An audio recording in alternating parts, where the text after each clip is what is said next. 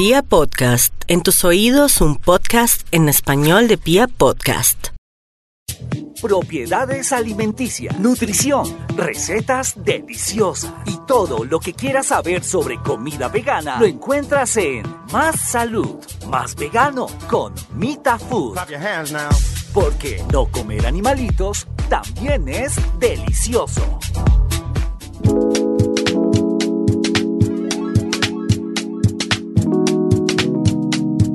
Hola, hola, ¿qué tal? Mi nombre es Angie Sánchez Gallardo. Bienvenidos a un nuevo capítulo de Más Veganismo, Más Salud. Hoy les voy a contar sobre una verdura poco valorada y a la cual muchos se le hacen el feo. Yo sé que se lo hacen. Pero, ¿sabían que el brócoli está considerado como un superalimento y que es muy beneficioso para nuestra salud y la de los más pequeños de la casa? Pues no esperen más e incluyanlo en su alimentación. Se cree que el brócoli proviene de Italia alrededor del siglo VI a.C. Desde la época del Imperio Romano, el brócoli ha sido considerado un alimento único de mucho, mucho valor para los italianos. Este alimento fue introducido por los inmigrantes italianos en Estados Unidos, pero tomó popularidad solo hasta el año 1920. Actualmente el brócoli es muy conocido por su poco contenido de calorías, y su alto valor nutritivo en una dieta saludable.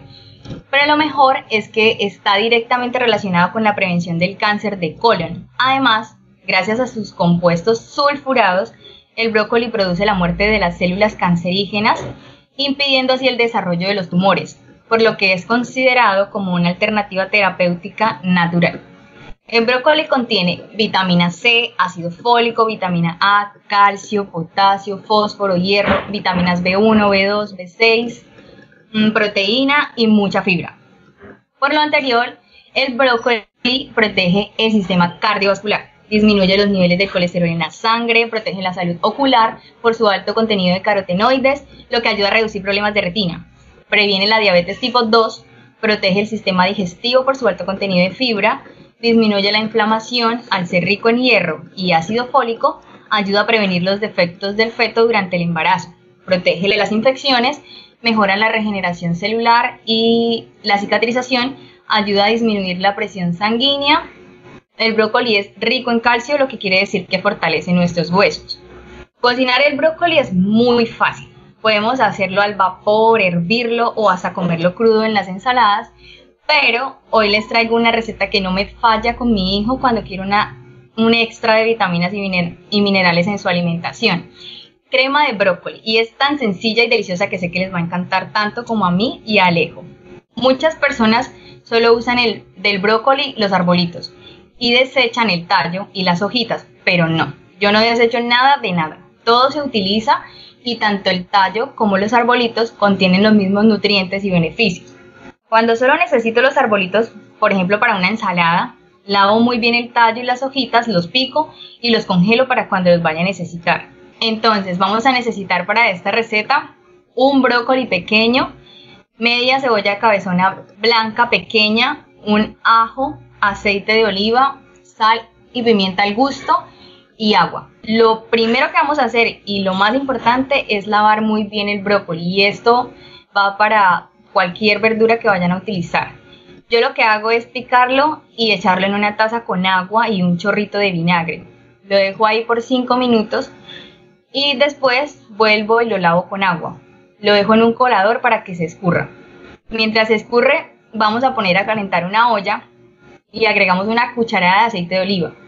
Cuando esté caliente, agregamos solo el tallo picado, la cebolla y el ajo.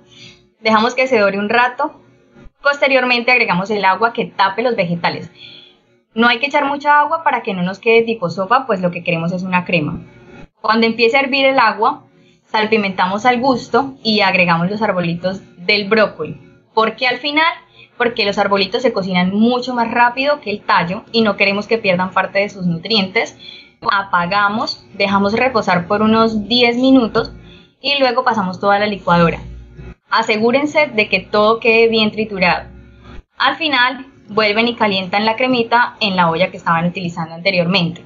Esta crema la pueden acompañar con lo que quieran, pueden tomarla en el almuerzo, en la cena, es una opción súper deliciosa, nutritiva y además muy rápida. para las personas que están trabajando y no tienen tiempo para cocinar o para las personas que están estudiando. La pueden de hecho hacer y creo que dura aproximadamente cuatro días en la nevera, así que es una excelente opción para almuerzo o cena. Acompáñenla con papa al vapor, con arepa, con tajadas de plátano verde, con lo que quieran. Muchísimas gracias por haberme escuchado, espero que les haya gustado esta receta. Como siempre les digo, saquémosle el jugo a todos los beneficios que nos regala la naturaleza, de verdad, ella es muy, muy sabia. No olviden que pueden seguirme y escribirme en mi cuenta de Instagram, aparece como arroba y en Twitter aparezco como arroba Angie Sánchez GA5. Estaré muy atenta a cualquier comentario, bendiciones y mucho, mucho amor para todos. Recuerden que no comer animalitos es súper delicioso.